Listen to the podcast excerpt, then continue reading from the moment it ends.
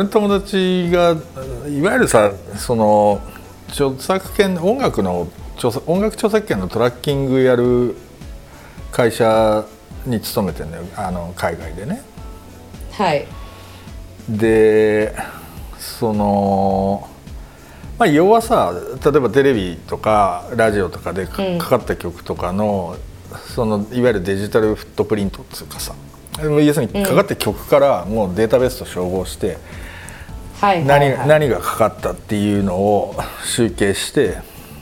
うん。その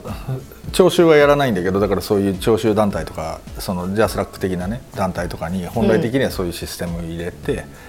まあ、ある意味その、まあ、何がかかったかとかっていうようなこととかを、まあ、自動化できるっていう風なサービスがあるわけですよ。はいで現状っていうのは基本的にほらラジオ局とかテレビ局ってその自分たちが曲何使ったかっていうのを基本的に報告するっていう風なやり方やってんだけどその、うんだそれって必ずしも実際にかかったかどうかっていうのは誰も実際は分かんないんだけど、まあ、デジタルテクノロジー使うと分かるようになるよねっていう話ね。まあそれで でまあに日本にいろいろそのレコード会社レーベルとか海外とかだともそういうレーベルとかが自分の曲がどこでどういうふうに使われたかトラッキングするとかっていうのに入れたりとかしてるわけですよ普通に。うん。で今日聞いた話だとインドネシアのジャスラックに当たるところとかっていうのがもうそれ導入してますとか。あ,、うん。あとインドネシアフィリピン台湾とかっていうのがそのある種なんていうのかな。そのまあいなんつったらいいの？えっ、と一種のこう一つの経済圏として音楽経済圏として共同でその著作権のその管理管理っていうかあの管理は国ごとにやってるんだけれどもそのトラッキングっていうのをそのその権益の中でやっていくみたいなことっていうのを、そのやったりしてるっていうふうな話があって面白いわけよ。でなるほどで日本にはそのそれの導入っていうのをずっと営業してるんだけど、まあ、父として進まずっていう話があるわけね。なるほどそれででそういうのもやちゃんとやりましょうよみたいな話が、えっと、いわゆる内閣の中の内閣官房なのか内閣府なのかな分かんないけどその中のいわゆる規制緩和委員会みたいなものの中で、まあ、常に提出されるわけですよ。はでそれを例えば要するに内閣主導でその手の提案っていうのをやるとうん基本的に文化庁とかがですねまああのその友達の側から見ると、まあ、一種サボタージュをするわけだな。なるほどで無視みたいな話になるわけですよ。はいでまたここれ5年ぐらい前に一回その内閣府からそういう提案があって規制緩和しろっていうふうな話があってそれはきれいにスルーされたっていう話があってもう一回今提出されようとしてるっていうふうな話があるわけね。でここで総裁選とかかかってくるんですけどそのあれですよ生稲晃子を支持するって言ったさ、要するにあれ、えっとパフォーマンスなんとか連盟とかさ、えっといくつかの音楽団体あるじゃない。あります。4つありました。4つあったでしょ。でそこがそれと絡んでるわけだ、絡んでるというなかるそそこのある種の利権みたいなものっていうのが意外とそのそういうもうストラッキング技術入れてその分配をある種自動化していきましょうっていう流れをうんうんまあ阻害してると いう話があってたよ。でそうすると、うん多分内閣とかでそういうのをもう規制緩和していきましょうっていう方向性があるところに対してそれに反対する人たちっていうのがやっぱ政治家的にはいるはずで。うん でまあそれは半分別に確証ある話じゃないんだけど そのだからそその法案みたいなのが提出されるると困る人たちなわけですよその生稲晃子っていうのを支持するって言った4団体っていうのはさ。なるほどなので、まあ、じゃあその一応生稲晃子支持っていうのを表明して1議席上げるので、うん、その見返りに法案潰せっていう話なんじゃないみたいな。話をしてたっていう話だからあれ結構唐突に面白かったじゃん。そのいやびっくり。みんなすごい怒ってたよね自分の周りのミュージシャンは。怒ってる怒ってる怒ってる、うん、怒ってましたよ。でもそれは多分えそういう利害というかそのでおそらくその手の話が動いてるっぽいんだなその規制緩和委員会的なところの中で、ね、そうそうそうそうそうそう。そうっていうさ。ような。まあだからそういうことが決まってる決まったりする背景には何かあるって思って間違いないと。そうだね。まあだからそう。怒られる？いや、うん、だから普通にまあ一種の利権団体なわけだからさそれは別にいい意味でも悪い意味でもそう,、そうなわけで。でその人たちは何かの利益を代表はしてるわけでさ。でねまあそれがある意味なんていうのかな。唐突にある政治家を支持するとかって言い出すっていう話はまあ当然そその利害の中でそういう話になってるっていう話はそれはそうだろうっていう話でいいんだと思うけどな。歯切れ悪いねえ？っていう話でいいんだと思うよでも。うん、そうそうそのでもそのいいんだと思うよまでのこうなってるという話でこうなっておりみたいな言い方をしないといけないっていうことだよね。うん、そうそうそうだからそれのそのまあ善悪みたいな話っていうのはさ、うん、その なんて言うんだろう。えっとそそれ自体が悪なのかっていう話はまた別の話だからさ。つまりそうだな。そうそうそう。だからそのある種業界団体みたいなのがあってそれがロビングするみたいなことは別に分かんない。どういうふうになってるのか知らないけどあそのある種の正当性はあるわけで。うんっていうところはまあそうなんだけど。まあとはいえ。うんうん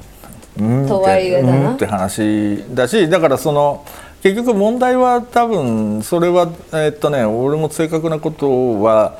言えないんだけどその手の利益団体みたいなのが少なくとも音楽で言った時に、えっと、ちゃんと分配をこれまでしてきたのかみたいな話とかっていうのがかなりグレーだっていう話なのね、うん、俺が聞いた話だと。なので要するにそのある種デジタルテクノロジー入れてその透明性高めちゃうとあれ途中で消えてたお金があったってことみたいな話になっちゃうっていうことを言ってた。そうそうそう。なんだけどそうだからそのなんていうのかな。あそもそもミュージシャン側にとかパフォーマー側にそこから分配を受けられ受けられる仕組みになってるっていうこと自体がちゃんと周知されてない問題とかがあるんだよねって言ってた。はあそれはそうだな。そうそうそうそうそうそうそう。だからそれがつまびらかになっちゃうとまずいんだよねっていうふうな話ね、うん、で結局なんかその友達は、まあ、ずっとそのジャスラックと交渉したりとかっていうのも何年もやってんだけどさ、うん、そのこっから先なんか新しいシステムでちゃんとやっていきましょうっていう話は別にいいいいわけよ。いいわけよっていうのはその別にみんなその方がいいんじゃないかって思うんだけど問題はどっちかというと、今まで ちゃんとやってこなかったことが明らかになっちゃうっていうふうなことで却下されされるっていうふうなことが多いんだよなってそういう感じなんだよなって言っててそれはまあなんか日本的みんな自分のケツのことばっかり心配してるからな。そうなんだよ。そういうことだよ。うん。なので現状維持。現状維持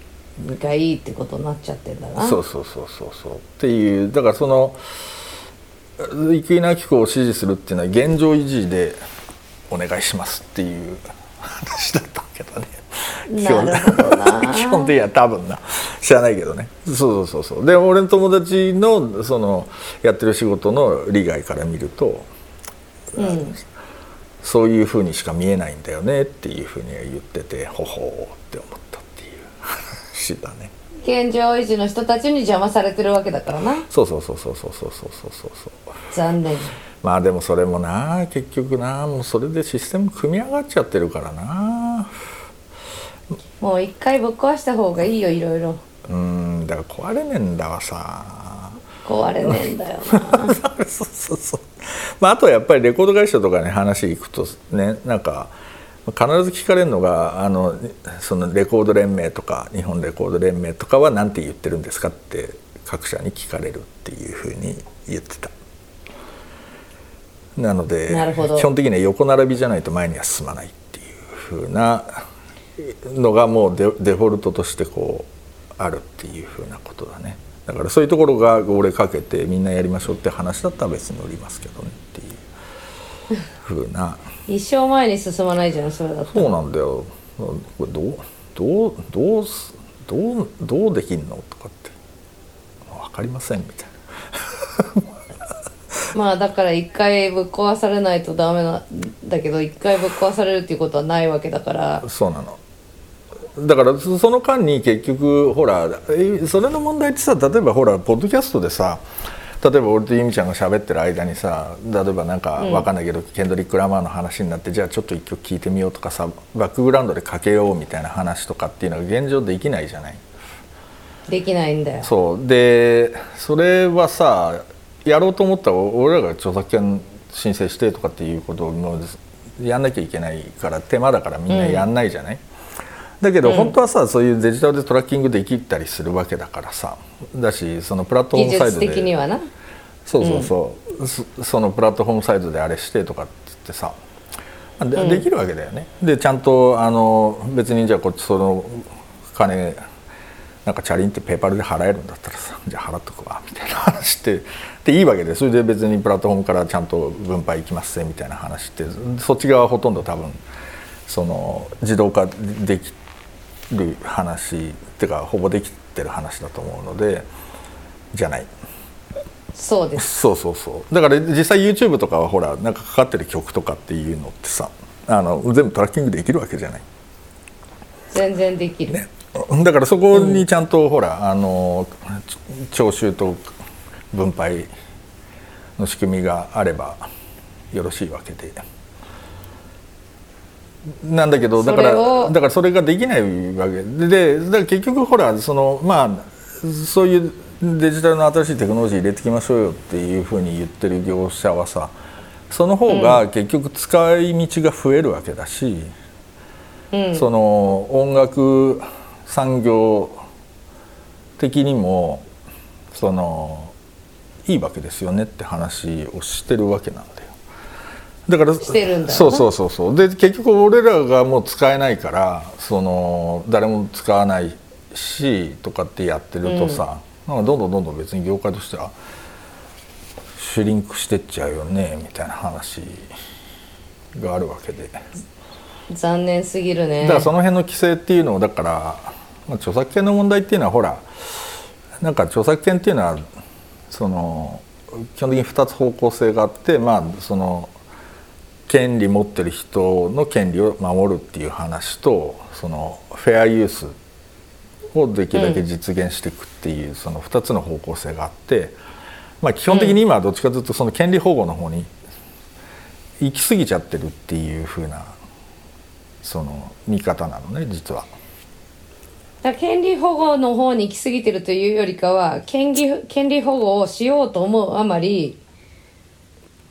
権利拡大ができるところを拡大 そうそうそうそうそうしない方向になっちゃってるっていう話でしょ？そうそうそうそう。だからフェアユース。残念そう。だからそう使用できないみたいな話はまあ機械損失じゃないんですかっていうふうな話をしてるわけだけど。うん。機械損失やなそれはどう考えても、なんだけどそのある種のそういう利益団体っていうのはさ自分たちが蛇口を握ってるわけなんで蛇口のところをさ。うんうん。そこのは手放したくないんだねきっとね。蛇口握り続けていきたいわけだからな。そうそうそうそうそうそう。だけどどんどんどんどん水出なくなる。だけどなみたいな話ななはずなんだけどなみたいなことまあそっちはそっちで言い分はあるんだろうと思うけど。いやこれさ私のを育ててくれた女性の先輩が自分の会社のことをさ、うん。マトリヨーシカみたいって言ってて、うん。自分よりちっちゃい人を任命していくもんだから最後マトリヨーシカの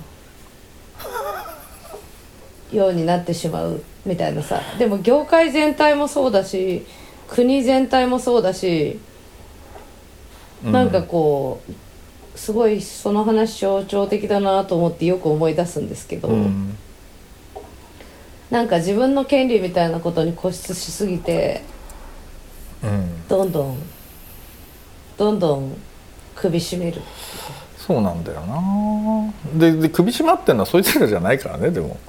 結局。まあそうなんだよな。本当にやってる人たちなんだよなそうだしユーザーだしっていう話。いやでも今回ほらあのーそれに関してミュージシャンたちが声を上げてうん。賛同人募ってたけどすごい数になってたよね。ちょっといたずらされたりとかそういうのもあったらしいんだけど、うん。私の友達が何人か手綱握っててうん。こうあんまり見たことのない速度でこう拡散していく感じがうんすごい良かったなーって。思ってうんうんそうそうそう見ていたん。ですけれどもそうだからやっぱり抵抗運動をやめちゃいけないっていうのは思うよね。うん。ただねそれの問題っていうのはえっとねちょっとそのミュージシャンの人たちが何何に反対してたのかっていうのを俺はちゃんとあれなんだけどえっと、うん。多分そのそっち側の理屈としては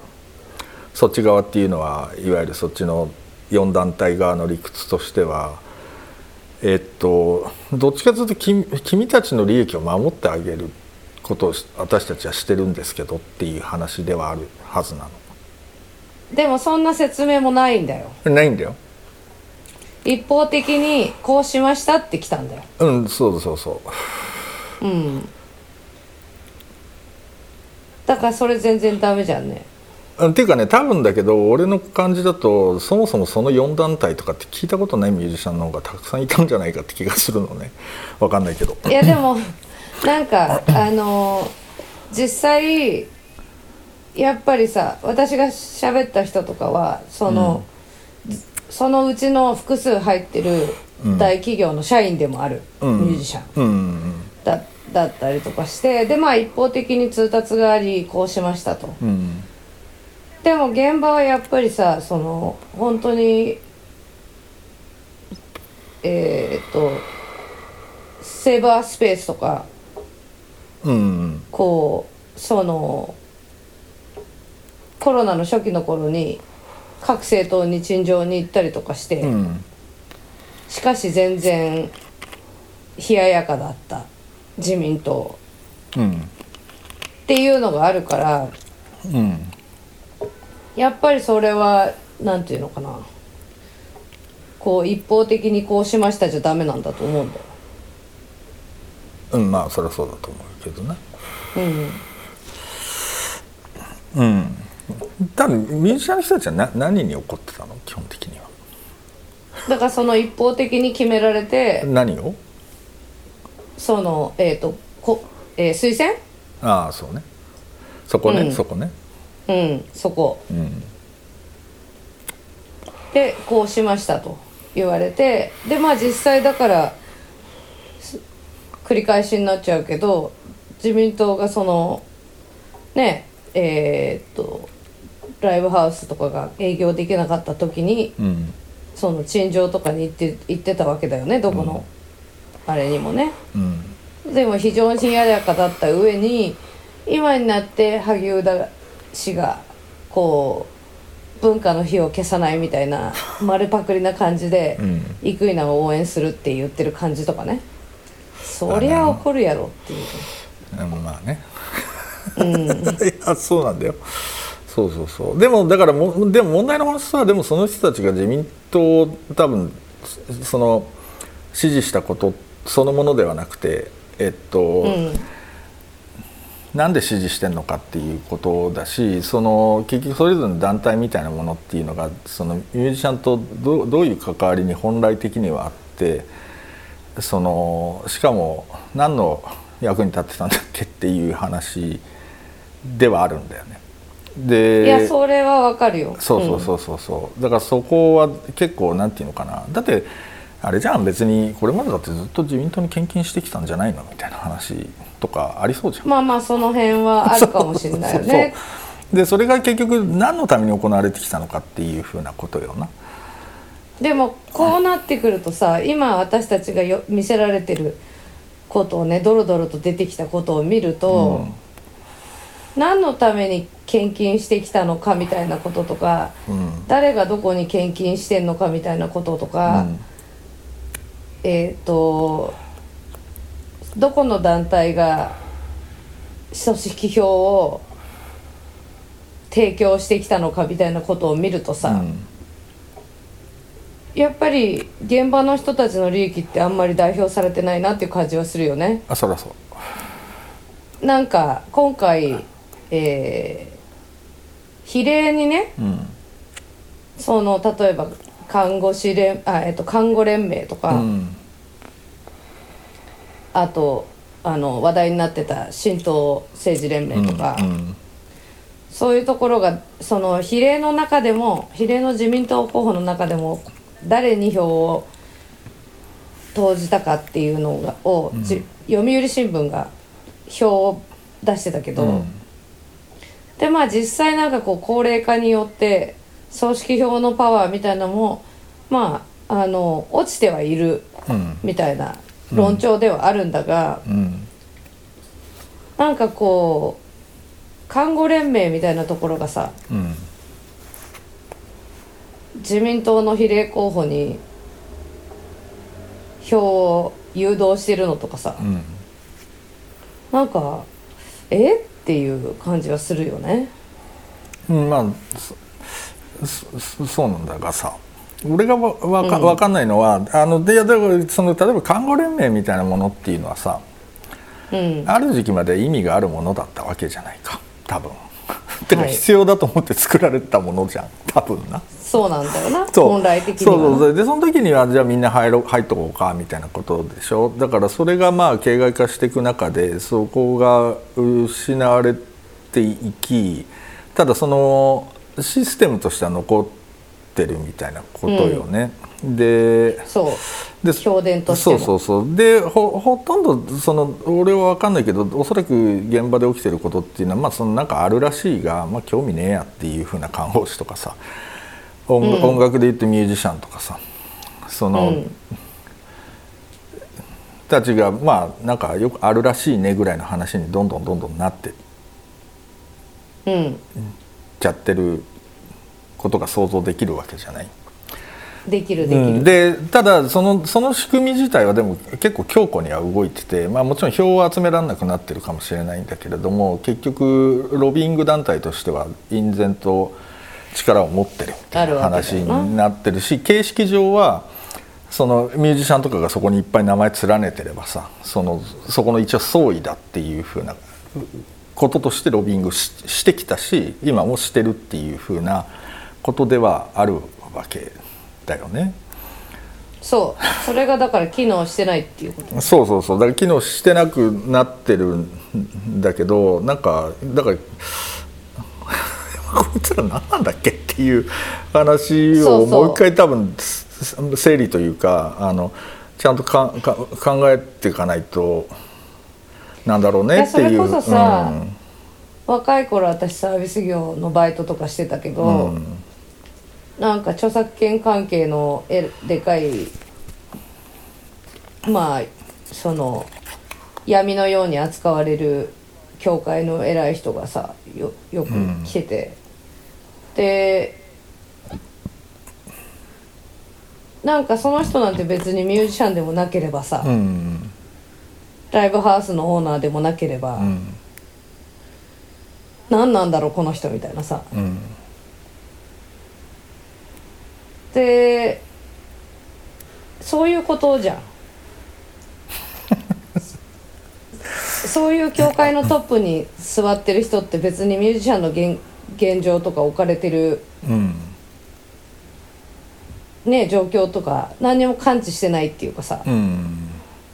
まあ何にもは言い過ぎかもしれないけど、うん。自分は結構ないいお給料もらってさうん。のほほんとしてるわけだようん。うん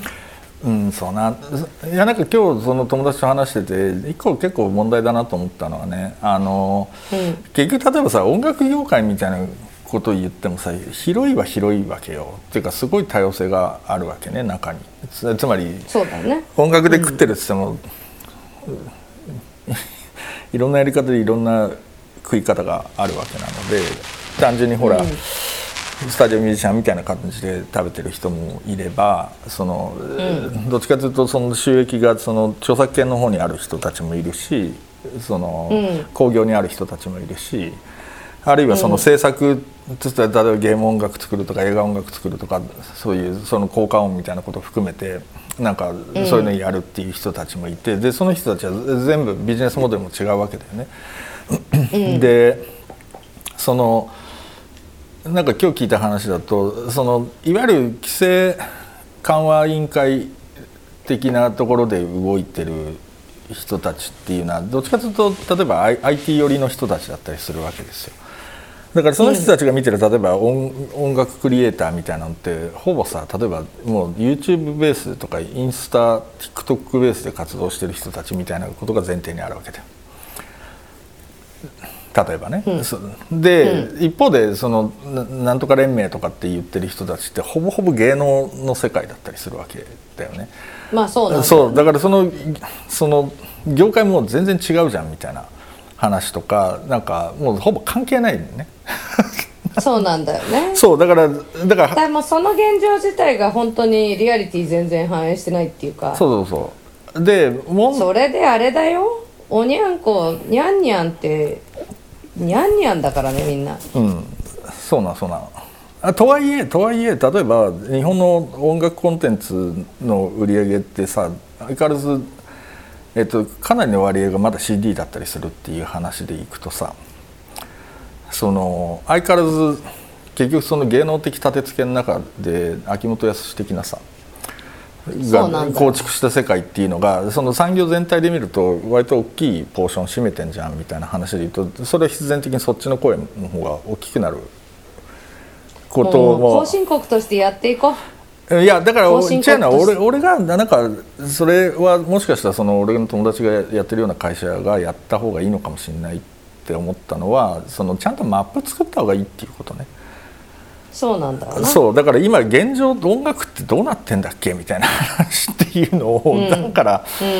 うん。その広い観点からさ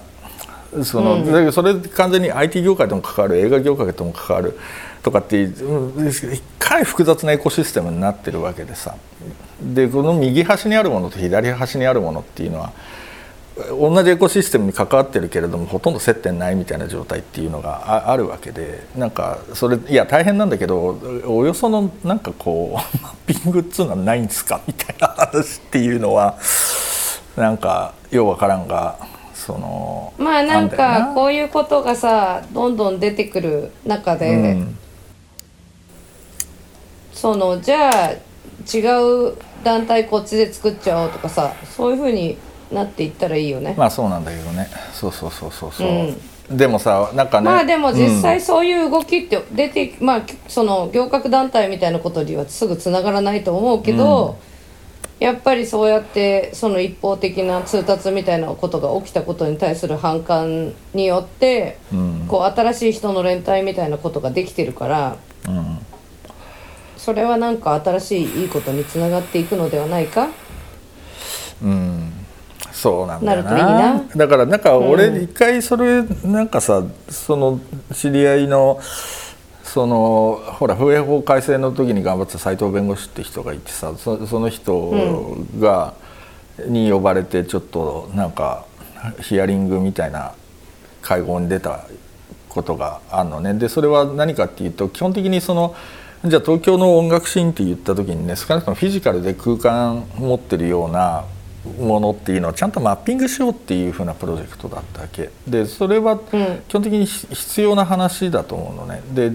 分かんないんだよ多分。実際誰も。現状において。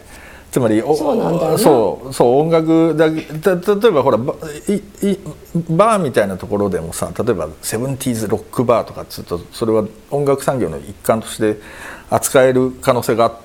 たとしてだよ。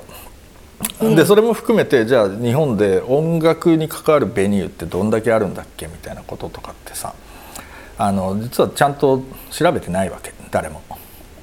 うんうん。ででまあそういうことを多分それがそれが要するに何かを考えていく上での基本的なある種のなんていうのかなあの現状認識っていうものが必要だからさ。その基本的に日本ってあのざっくり言うと現状認識っていうものを持たないところで未来を考えるっていうことをやるのが得意な国なんですよ。なのでそのマップ作ろうみたいな話に参加したことがあってそれでまあヒアリングみたいなのがあってさそのなんかキャバラでちょっと面白いクラブやってる店長とかなんかいろんな人たちがこう集まってディスカッションするみたいなことをやったのね。で、うん、それがそれでなかなかしんどい 感じでさ。なんて言うんだろうな、うん、別にそうそういう責任持たなくて全然いいんだけどあのやっぱり事業者側もさなんかほら自分たちが好きでやってるだけだからさ実は全体のこととかってあんま考えてないわけですよ。でそれは別に考える義務もないので別にそれを責めることはできないんだけれども例えば要するに東京の音楽シーンとかって言った時に自分たちがそこにどういうふうに関わってるんだっけなみたいなこととかっていうのをちょっと議論できる素地がなさすぎて、うん、あのみんながみんな自分のビジネスの話してるだけっていうふうになっちゃうわけ。これはこれでなかなかしんどいなみたいな話があったのとあとは結構そのもう一応東京のそういうまあかなりそれパブリックなデータじゃない。なんかそういうものをちゃんと整備していきましょうっていう話にいろんな人たちを乗せるのがすげえ大変だったみたいな話はあってさ。つうのは要するにそのあいつが入ってんなら俺は入らねえとかさ話とかが結構やっぱあってですなみたいな話をちょっと愚痴として、まあ、横のつながりは弱いよね。そう弱いの弱いの。だからそれでちゃんと連帯していこうみたいなことっていうのはちょっとやったことがないのでみんながそのそれ自体が結構やっぱ難しいんだなっていうふうなことは俺は横で見てただけだけどなんかそのぶっちゃけ感じたなっていうのはあったな。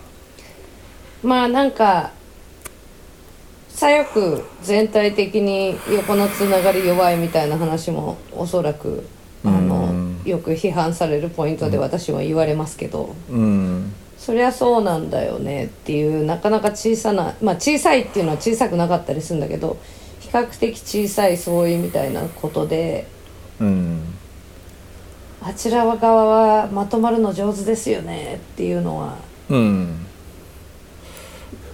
そうそうそう。あるよね、うん、表現の自由界隈とかさ。そうなんだよな。うん、そう悔しい。そうまとまろうみんな。それがだからね逆に言うとめちゃくちゃ自由主義っぽいわけ。あのそのそういうことで言うと。その要素がやってることは関係ないからっていうふうな感じで。それで要するに東京全体の音楽シーンがどうなろうが別にみたいなさ、うん、うん、っていうような感じはあなんとなくあってさそのつまりね別に考えてるんだろうけどなんか共通言語がないんだよねそのお隣同士なのに。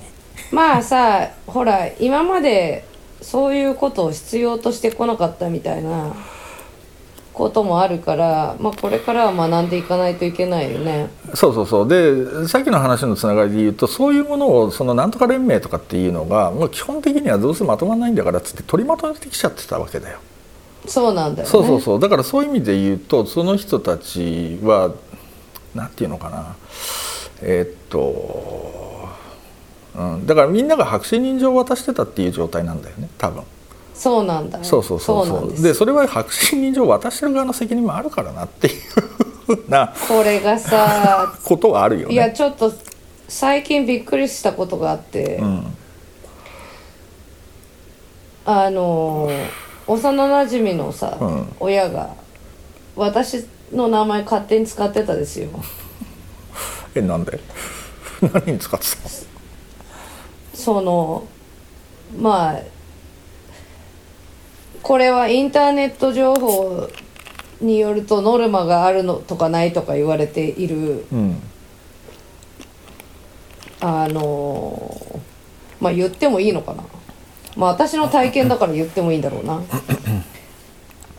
えーっと朝起き会って呼ばれてる実践倫理構成会ってやつなんだけど。それは何なの？それはね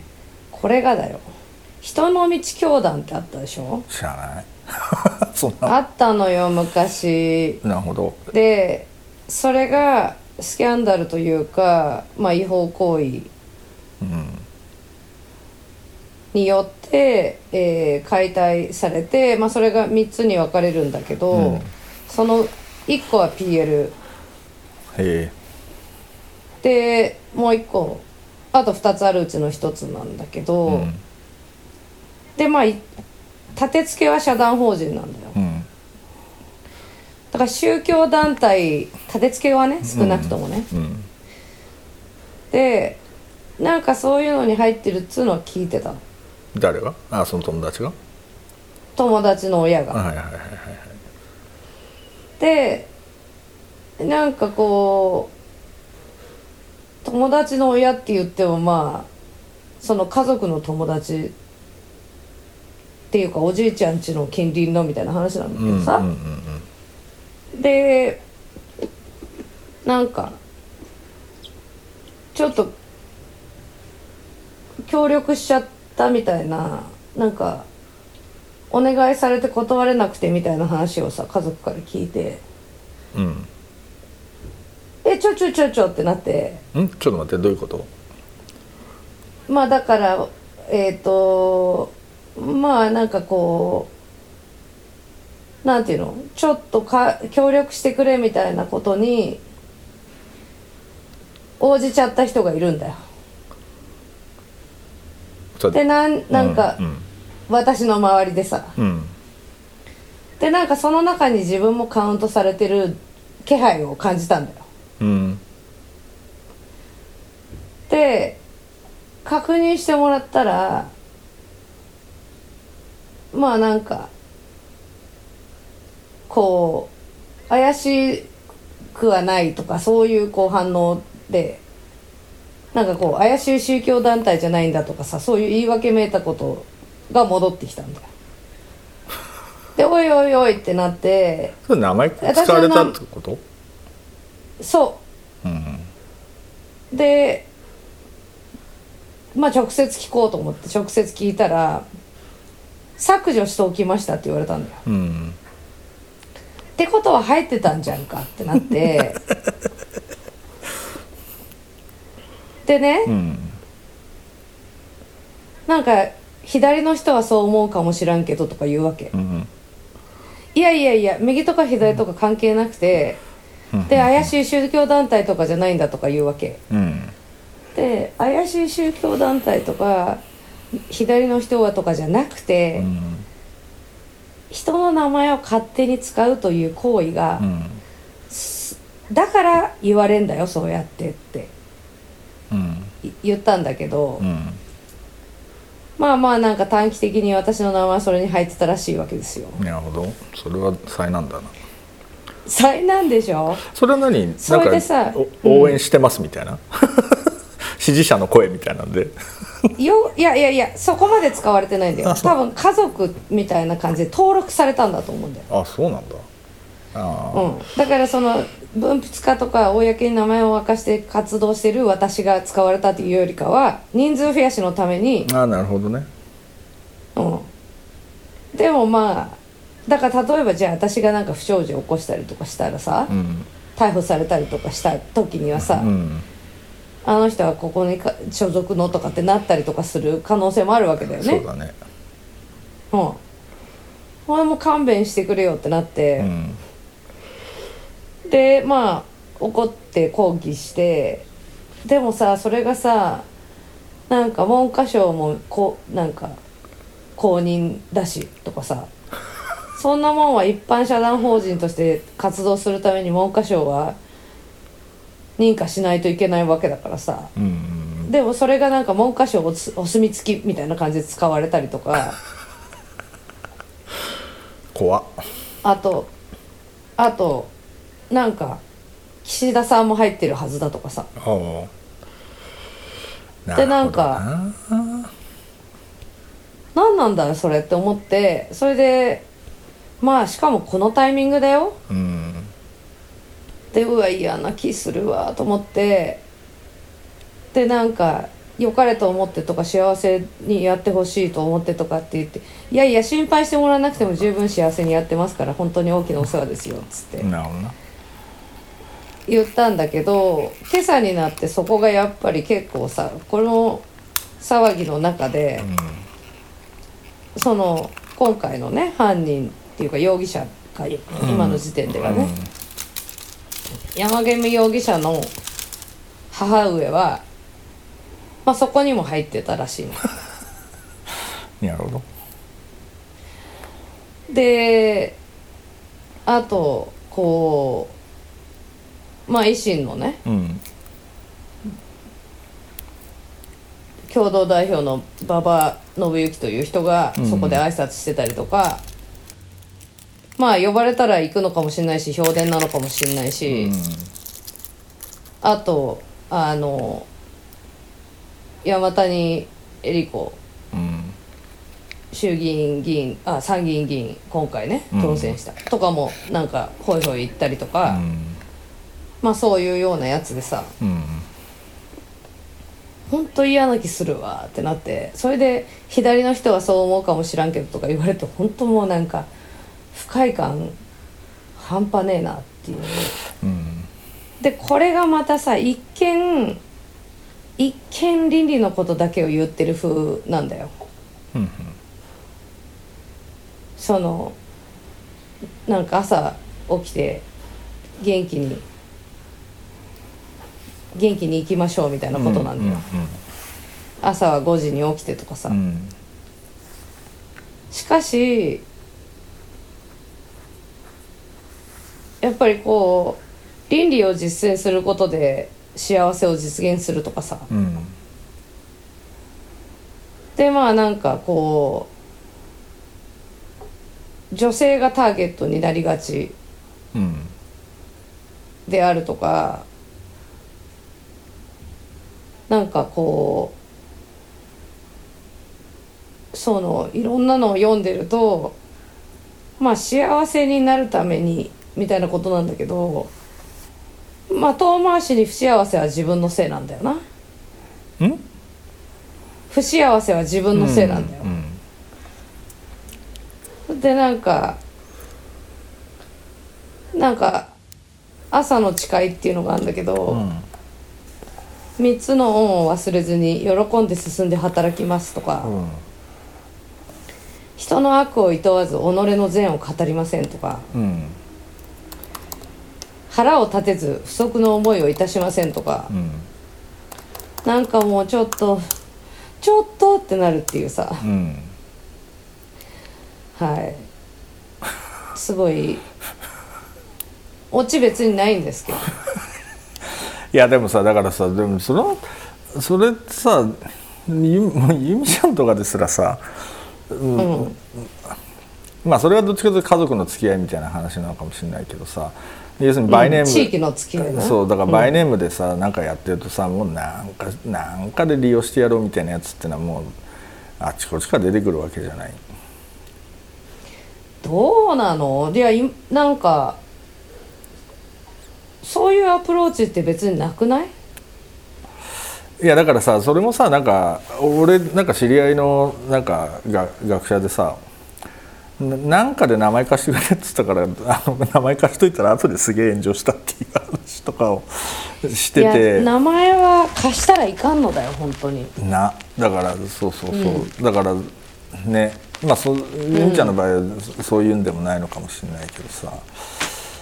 うんだから結構危険だなそういう話いやなんかこうその私の職業倫理ではこうなんていうの発起人とか賛同人とかにはなるけど、基本どこにも所属はしておりませんっていううん。感じでやってきたわけなんですよね。うん。でまあ実際にこうほら、えー、と政党に質問を送るみんなの未来を選ぶチェックリストっていうのをやってるし発起人だけど、うん例えばそれでなんか並びでそあその関連で何か出る時とかもやっぱり分泌化っていうことをちゃんと書いてもらうとか。うん。でもなんか字数の制限とかでこっちだけにしたいとか言われる時とかあるんだけど、うん。いやいやそれは困りますっつって。うん。言ったりとか。であとまあそのこうまあもっと言うとトランプが投票さ、えっと、トランプが当選するまでは自分は一応中立だと思ってたみたいなこともあるしうん。まあこ心は全然左翼だよ。うん。だけどその表立ってみたいなことに対してはやっぱすごい職業上の抵抗とかあったし、うん。まあ、今もあの中立とか言ってる場合かってなったからオープンにオープンに言ってますけど、うん。でもそれでもやっぱりさこうその所属っていうことに対してすごい真剣に考えてんのにそれをなんかさあなたの幸せを良かれと思ってとかで簡単に踏みにじられたことに対するしかもあれだよ。何十年も会ってない人だよ。いやいやだからさその、怖えなって話だよいや怖いですよ本当に。な、うん、だからでなんか、やっぱりこうその例えばえっ、とそのねあの もうぐるーっと回って統一教会の話に戻ってきたけどさ90年代80年代の終わりとか90年代の半ばとかやっぱりオウム真理教とか統一教会とかそういうのすごい社会問題になったわけじゃんね。で入り口は非常にカジュアルなんだよね。うんでなんかこうそのまあタッパーウェアとかさアムウェうん。イくらいのカジュアル感で入り口に引き込むわけだよ、うん。でまあなんかおぼこい人たちがそこに取り込まれちゃったみたいなことも結構あったわけだよね。うん。でこうオウム真理教があれだけの問題を起こしたこととかあとまあ統一教会もやっぱりさ被害者の会とかできてさ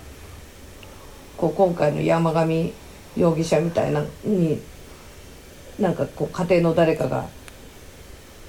入れ上げちゃって献金してうん。骨までしゃぶられるみたいなことっていうのをすごい本当になんかニュースに日々なってたしでそれがさ、ま、今20年？30年？30年ぐらい経って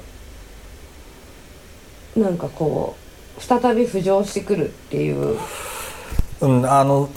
そなんかそこで結構気になるのはさあれだね。なんか今話聞いてて改めて思ったが、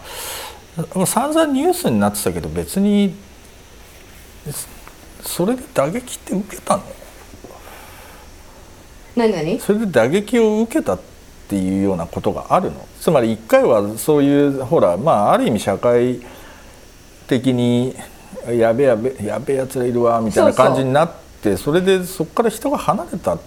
りしたことがあったの？それともただ人はあまり離れずになんか目立たないようにさらに巧妙化したっていうふうなことの中で信者とかっていうのはどうなってってるわけ？だからそのこの20年の間にそこで何が起きてたのかっていうのは実はよく分かんないね。いやそれはなんかあのえっ、とこの問題のほら取り組んでるあの、うん。弁護士さんとかね、うんうんあと、えっと、霊感商法うん。うん対策、えー、ちょっとなんなんだっけ正式名称は。えっ、とちょっと待ってよ対策弁護士連絡会。うん霊感商法対策弁護士連絡会。とかの話をこうを読んでるとまあだからそのまあこの間のね統一教会まあ今家庭連合って言われてるけどの記者会見を見ると、まあ、2009年ぐらいまではそういう問題とかあったけどそれ以降はコンプライアンスにの遵守に努めそういうことはしてませんみたいな説明なんだけど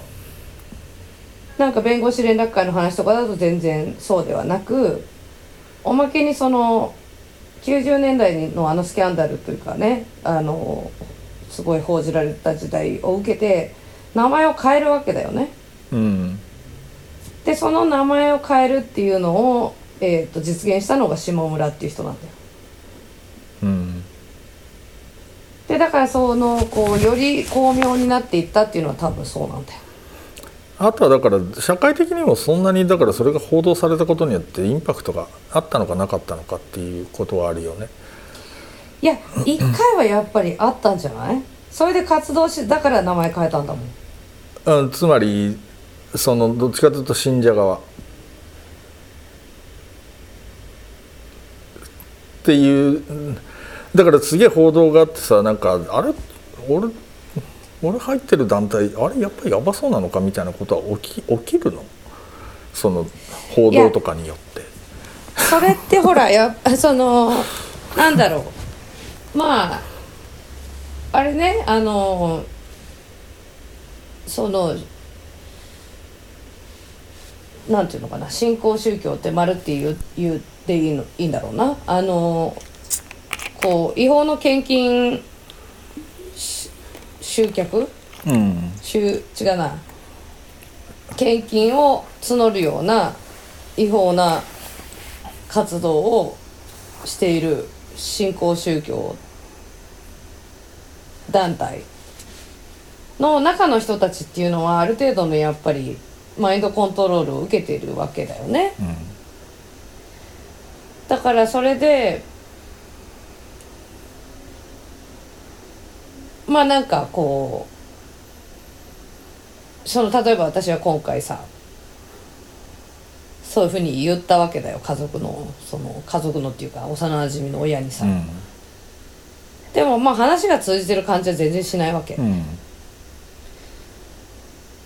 でそのまあえっ、とまあまあそれってほら日本だけじゃなくてサイエントロジーとかもちろんあるけどさ、やっぱりサイエントロ家族がサイエントロジーになっちゃってとかさ。いるわけだよね。うん。とか実際私の周りでもあのえーっとそのボーンアゲンみたいなコミューンで生まれてみたいな人とかもいるし。うんうんでもそっからやっぱり抜け出すにはそれなりのんなんていうのかな。大きな出来事が起きないと、うんうんだってこれってさ一つ思うのはコミュニティでもあるわけ。うんうん。でこうその辛いで大体やっぱりさそこにはその辛い思いとか、うん。まあ家族が病気をしたとかさ、うん。でそれが原因不明だとかさ、うん。なんかまあいろんなことが入り口にあるわけよ、うん。まあその割とカジュアルな感じのさ、うん。集まりだと思って行ったらそうだったみたいなこととかもあるうん。わけだけどでなんかやっぱりこうひ人の孤独感とかなんかその自分がさその名前使われてるかもってなった時にインターネットでガーって調べたらさ、まあ、いろんな類似団体とかあるから、うん。そういうののあの情報を読んでてやっぱりさそれでもう何時間も読んじゃったんだけど、うん。こう家族がなっちゃった人とかの悩み相談みたいなのがいっぱいあるわけ、うん。インターネットの広いうん。世界に。うん。で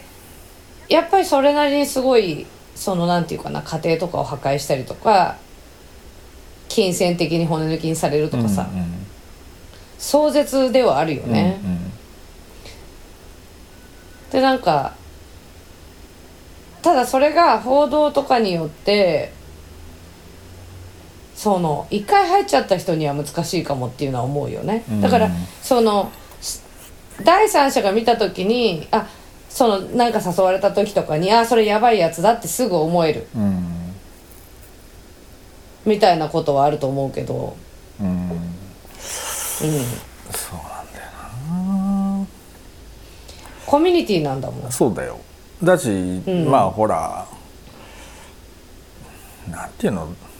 かんないけどまあ俺とかはうんなんていうのある意味そのうん 冷淡な人間でもあったりするんでさ例えば「あれ友達やばくなってきたな」とかってさ、まあ、会わなくしちゃえみたいなこととかっていうのはあるけどさ、まあ、家族とかだとなかなかそうもいかないよなみたいなことはきっとあるんだろうしさいやーあると思うよ、だからなんか、うん。そうそうだから俺なんかツイートで見ててさ結局そのうなんか誰か弁護士みたいな人がツイートして、まあ、別に大したコメントじゃないんだけどその反射とかっていうのの比じゃないっていう書き方してたわけ。つまりうん。いわゆるカルトと対峙するみたいなこと。うん。ってさでそれは法的にもそうだし、そのなんて言うんだろうそのだ献金の違法性みたいなこととかっていうのは外から見るとそうなのかもしれないけど払ってる側はそう思ってないっていう話とかがそうなんですよ。難しいわけじゃない？とかなんかそのなんて言うんだろう。要するにまあ言ってて違う世界線で生きてるっていうことになっちゃってるところとどういうふうにそのうそのだからその弁護団とかっていう人たちはうんなんかちょっと想像を絶する複雑さの中にそのでその人たちを取り戻すとかってあるあるしさなんかそういうことをややっていくとかっていうのは相当大変なんだろうなっていうふうな気はするね。うんあのー、Q アノンとかもそうじゃんかうん、だからそそういう話だとは思そうトランプラリーとかもそうなんだよう。うね、ん、そうでそでまあ外からそうでその手の話はいっぱいあったじゃん。だからその 家庭ボロボロになっちゃったみたいな話ね。そそれのせいで。うん。そうなんですよ。でとかあとやっぱり参政党とかもさ。うん。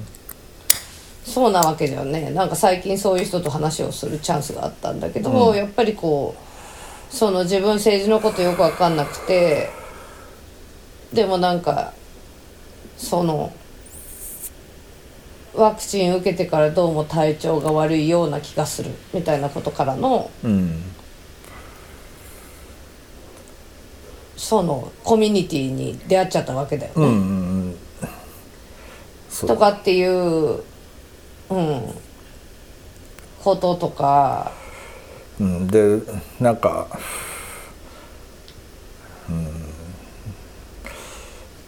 もうこれどうにもなんないっつうかさもう本当になんかそうじゃない形のコミュニティ例えばお金とか絞り取られないよみたいなさ、形のコミュニティがないわけだから。うん。まあないわけじゃないんだよ。ないわけじゃないんだ。いっぱいあるんだけどやっぱりそこへのたどり着くみたいなところがなかなかその孤独な人たちがそこにたどり着くルートみたいなのが少ない。うん。そうね、うん。ででもなんかそのフェイクニュースっぽい話で昨日もなんか友達と話しててね。なんかその、うん。どっか地方行った時になんかバス乗ってたらさなんかその、お母さん2人がなんかバースの中で選べてたみたいな話でさ、それでなんだっけな、なんか肌で聞いてると結構ヤバめの話をある片方のお母さんがしててみたいな話をしててさ、はいはい、その、うん、なんだっけななんかこうそのコロナにかかんないなんか法的には認可されてない注射を打ってくれるモグリの医者がいるみたいな、はい。はい、あなたもやったらいいと思うわよみたいなさ。話をその隣のお母さんに勧めてるみたいな話らしいのね。でその隣のお母さんの顔が見たいわ。で隣のお母さんはまあ「はあはあ」とかっていうふうに聞いてたりするわけですよ。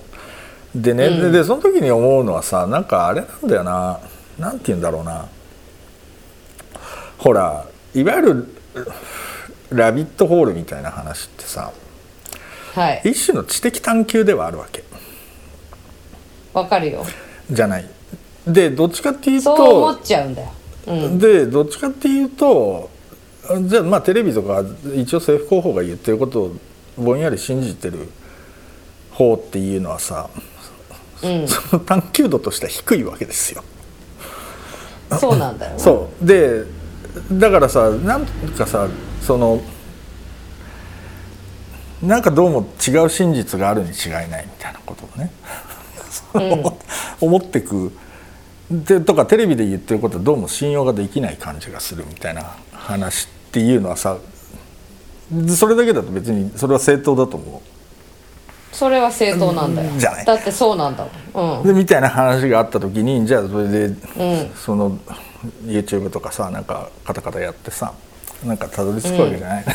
さあその、だそのだからそれをなんかどこまでどういうふうにそれを責められるのかって責めるっていうかなんて言うんだろうな。そのわかるよ。っていう。いやだから、うん、そう。それはその特にマスメディア日本のマスメディアなんかも忖度しまくりなわけで、うん、だからそこが弱いからそうなっちゃうんだよねっていうのはあるだよね。で私ほらよく陰謀論の人から連絡来る、うん、まあ最近少ないけど、うん、なんか「I do my own research」って書いてあるんだよね。そうだよ。そうそうそう。そうそうそう。だから「I do my research」だからさそのそう。それは なんて言うんだろうな。その、うん、そのなんか自分のリサーチするっていうのは正しいんだよ。正しい正しい。正しいっていうかそのそそれは何にも責められることではないっていうことね。それ自体はね、うん、そうなんだよ。ただそこがだからねあのー、まあこういう言い方すると怒られるかもしれないけど問題は騙される方じゃないんだよ。うんそれは。意図的に騙してる方なんだよで意図的に騙してる方は確実に商売なんだよ。うん。そうそうそう。もう300%常に商売なわけ、うん、でも今もさトランプがさなんか生涯献金できるみたいなやつとかやってるわけ、うん、将来的にもう献金し続けられますみたいなさ。なるほどね。それをさ「られます」ってあんたってなるじゃんうん、それがなんかこうねなんかの徳のような永代供養みたいなやつね。そうそうそうそうそう。そういやでもねなんか俺それでね最近思ったのはねつまり、うん、そのフェイクニュースみたいなものの一個の考え方の根本的な問題は、うん、なん要するにこれはなんか真実ではないような気がするって言った時にうん、あの別のとこに真実があるに違いないって思っちゃうわけで。Which is kind of true. でそれ自体を否定しないといけないってことだ つまり誰も真実は言う、うん、言ってないっていう話ね。あるいは誰も真実っていうか真実っていうものが存在するっていうふうな、うん、設定自体がある種のそのなんて言うんだろうな。罠だと思う。幻想？うん。そそう。だからそのフェイクニュースやばいっすよねって言っててその時って要するにこっちにフェイクニュースがあってこっちに必ず正しい情報があるっていう設定になってるわけじゃん。ううん。でみんなそう考えるわけ。でその最近俺とかその検索の学校っていうのをやっててさその、はいその信頼できる情報ソースみたいな話をみんながするんですわ。いやそれがなそれが私はあの一個も全部疑ってかかった方がいいよって言ってるんですけどそうだからそうなるじゃんでそその通りなのだから基本的には全部信じちゃダメなんでその真実がどっかにあるはずだっていうところが結局その「ラビット!」なわけだよ。そうなんだ。そうだからそれを追っかけちゃダメだっていう話なんだよ。そのアナの問題じゃなくてその「ラビット!」はあのある種幻幻想だっていうかそのいやことねだとは思うな、そう。だから権利ごめん権威付けみたいなことも随分怪しくてそうだよ。あのーほら今 UN ウェマンっていうところがさ、なんか安倍元首相は女性のチャンピオンでしたみたいな。こととか言っちゃったりとかしてさ。まあまあそうそうね。違うからってなるんだけどまあその日本はどうやらいっぱいお金を出してたらしいわけよ。うん。金だけは出すから、っうん。ていうねだからそれもだからまあそれ社交辞令じゃないですかっていう話。まあまあまあそうなんだけどさ。っていうことでしょ？まあそれはそうそう社交辞令だけどまあそうするとやっぱり UN ウーマンに対する信頼性みたいなものはもちろん下がるわけだし。そう。ん。うそうでそのもう国連とかもさ やばいんだよ。何も機能してねえじゃねえかみたいなとか WHO とか何なんだみたいな話とかって、まあ、普通にあるわけでだからその、なんていうの？でで結局そう別のところに真実があるとかっていうふうなことにがどこに誘導されるかっていう話はあると思うわけ。うんで結局はそのえっと例えばウクライナの戦争とかだともうほぼその欧米のメディアとかのソースってウクライナの政府広報なんだよ。うんそうなんだよね。そうそうそう。でそっちに誘導されていくみたいなこととかっていうごめんあ今私え今そうなんだよねって言ったけど、まあ、それについては100%賛同じゃないかな。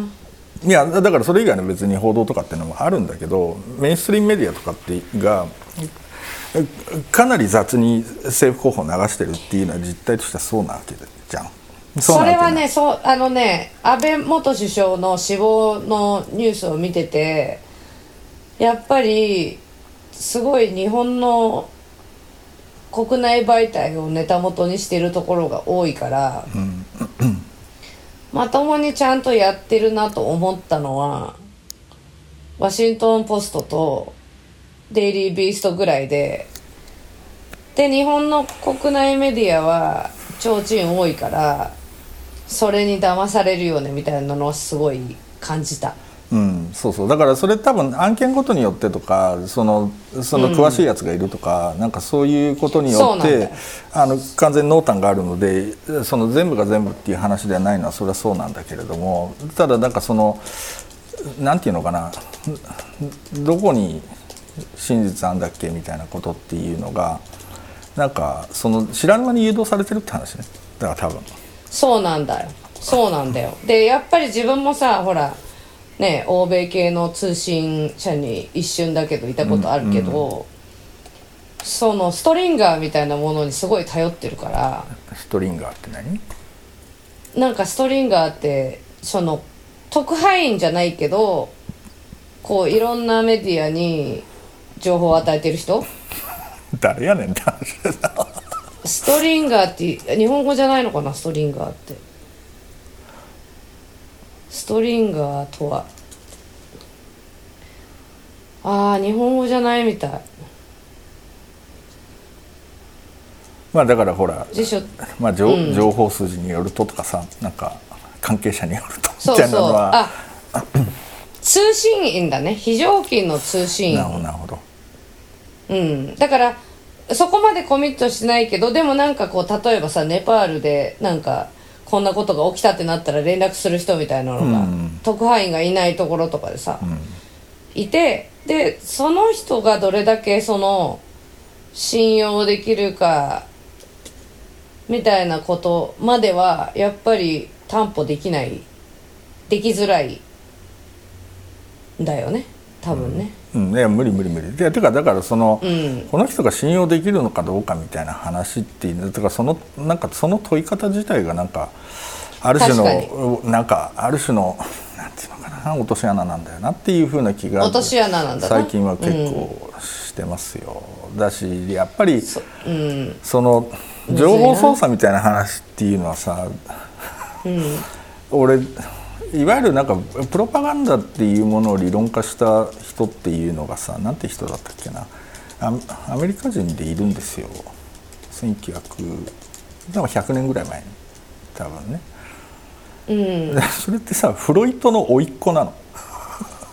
へえ面白いね。そうフロイトの甥っ子がだからフロイトの理論を使って大衆を動かすっていうことをあの、まあある種体系化したっていうかまあ一応理論化したみたいなのが原点としてあってそれ日本語訳も出てたと思うんだけどな。なんかでそれってほら単単純に別に政治利用っていう話じゃなくて結局マーケティングのストラテジーみたいなのっていうのはうん全部そういうとこから派生してるわけでさ。そうなんだよなそうだからそういう意味で言うと俺らはそのまあ要するにこうメディア環境の中に身を置くっていうことは絶えずそれに身をさらしてるっていうふうなことでもあるわけで、うんなのでそこをどうなんていうのかな。泳いでいくのかっていうのは難しいもんでね。だからなんかちょちょっと違うその論点みみたいなものとかっていうのを差し込まないといけないっていうふうなことはあるのかもなっていうふうな気はするね。そうだね。そうそう。だからその分断みたいな話で言うとさなんて言うんだろうな。例えばそのこれはなんか俺じゃないんだけどうちの会社の人間がなんか取材してきてなんかテキスト読んだら結構面白かったんだけど、ほらアフリカのどどこだろうな東アフリカの方なんかな。でそのその例えばほら村の中で誰かが誰か殺しちゃったみたいな時とかってその裁判的なことをやるときにそのちょっとそれどういう条件でそれが行われるのかわかんないんだけど一応そのひたすら被害者と加害者が対話し続けるっていう風な手法を取るらしいのよ。うんなるほどでそこにおいては多分そのなんか一種のその科学的な真実とは別に対話によって持たされる真実があるっていうふうな考え方を取るっていうふうに、まあそうんそれ研究してる先生は言ってるわけね。でそこの前提にあるのはさまずまず基本的には、えっとまあ、そそれはお起きちゃったことなんだがだしそのお互い憎悪みたいなものは持ってるっていうことなんだけど一緒に生きていかなきゃいけないっていう例えば村の中で。うんっていうことを前提に多分考えるとさその、うん科学的な真実によってこっちが善でこっちが悪ですみたいな話に決着させちゃうのが、えっと、現実的には良くないっていう判断があ,、るっていうふうな話だったりするわけですわ。だからその時にだからそのなんていうのかなほら結局ある種そのフェイクニュースの問題とかっていうのは要するに真実っていうことがじすげえ重要なキーワードになってるわけなんだけど、うんなんかその真真実っていうものが存在していて私はそれを見つけたっていうふうな話ね。でそれを認めない人間はえっとアホなのであるっていう話になってて要するにその真実をにまつわるその、えっと、正しさっていうこととでそれそれうん。をめぐってその権威性みたいなものとかっていうのが動員されるっていうふうなことだったりするわけじゃない？つまりニューヨーク・タイムズがこう言ってるとか国連がこう言ってるとかっていう話になるわけで、ただなんかそれってそのそれやってる限りは 分断は広まるばっかりじゃんっていうふうな。ことだったりするので、まあ、そのアフリカの例は分かんない別にそれを直ちに導入すれば何か良くなるって話では全然ないと思うんだけどその真実って言った時に実はいろんな種類があり得るかもしれないとかっていうのはうんうんっていうふうに思ったな。まあほらさあなたのリアリティと私のリアリティ違うみたいな話ってあるじゃん、うん、そう。そう。だからそこはやっぱりなんだろう。前提として考えた方がいいんだと思うしこの間あの永井玲さんっていうね哲学やってる方と、うん。うん。哲学対話っていうのをやってみたんだけどそれがやっぱりすごい面白くて、なんかこう例えばほらなんかなぜ差別は間違ってるだろうのだろうかみたいなのは哲学的な問いにはなんないわけだよね。うんでもなぜ差別を見た時に人はこう不安な気持ちになるのだろうかみたいなことの方が哲学的な対話になるわけだよね、うんうんでなんかあのサクマグでやってもらった時はそれは命題をこうみんなで決める決めるっていうかそれぞれが出してでそれを問いたいっていう人の多いやつをあの対話について対話するんだけど、うんうん。人はなぜよそ見をするのかっていううん。対話でそういうことって本当にさなんか心情とか思想が違う人同士でもできるじゃん。うんでなんかそれがすごい聞いてて新鮮でさ、うん。これまたサクマグで定期的にやりたいって思ってんだよね。そうだからなんかうんそのなんかいや真実は一つであるみたいなこととかさでそれはうん。常に排他的なものであるとかっていうふうな考え方とかさつまりこれを真と認めた以上、こっちは偽だっていうふうになるみたいなこととかっていうフレーム自体がさい一個の形式じゃんか。っていうことは思うので、うんいやわかんない。それはちゃんと相対化されていかないと多分結局なんていうのかな。うんだからニュースなんてのは全部フェイクだからっていうにしといた方が全然いいわけ基本的には。確かにな、作ってる人人間だしな。そうだしそんなもんメディアだからその、メメディアの思考性みたいなのがあるわけだし変更メディそのその技術特性によるそのある種の傾向みたいのがあって、それ自体はバイアスはらんでるじゃんっていうふうなこととかそれが採用してるビジネスモデル的にはさ視聴率大事だってビジネスモデル取っちゃってる以上はさそそこをめぐってしかニュースは回らないわけでしょとかっていうふうなことはそれはもう別に誰が嘘ついてるって話じゃなくてそういう仕組みを採用してるわけじゃんっていうことだからさ。そうなんだそうそうそう。でそこには別になんかなんていうのかな。だそのそういう意味で絶対的真理みたいなものがそこに宿るわけないじゃんっていうふうな こともあるような気がするんですわよ私は。だからそうそう。はよ私は、うん。はい。なんでなんつうのかな。だからそのフェイクニュースっていうのに騙されないようにするためには信頼すべき情報ソースに当たるみたいな話。そそのなんていうの思考パターン自体がもう完全にフェイクニュースの、に餌食になると。ていうか、うん、それそれ自体がフェイクニュースだよっていう話なような気がする。確かに。そうでそのその言説自体が多分新聞みたいなもののさある種の権威性を支えてたっていうものなのはそうだとは思うんだけどね。まあその権威性すらもうねあれだっていう話ですよね。そうそうそう。っていうことだったりするので、いやでもまあそうな。だからわかんですそうそうそう。今日のオチはそれじゃないですか、うん。っていうふうにししとかないとなあとは思うけどね。はい、うん。って私は思ってますって。まあ今日こんなとこだな。はこんなとこだな。い。はい。お疲れ様ですお疲れ様です。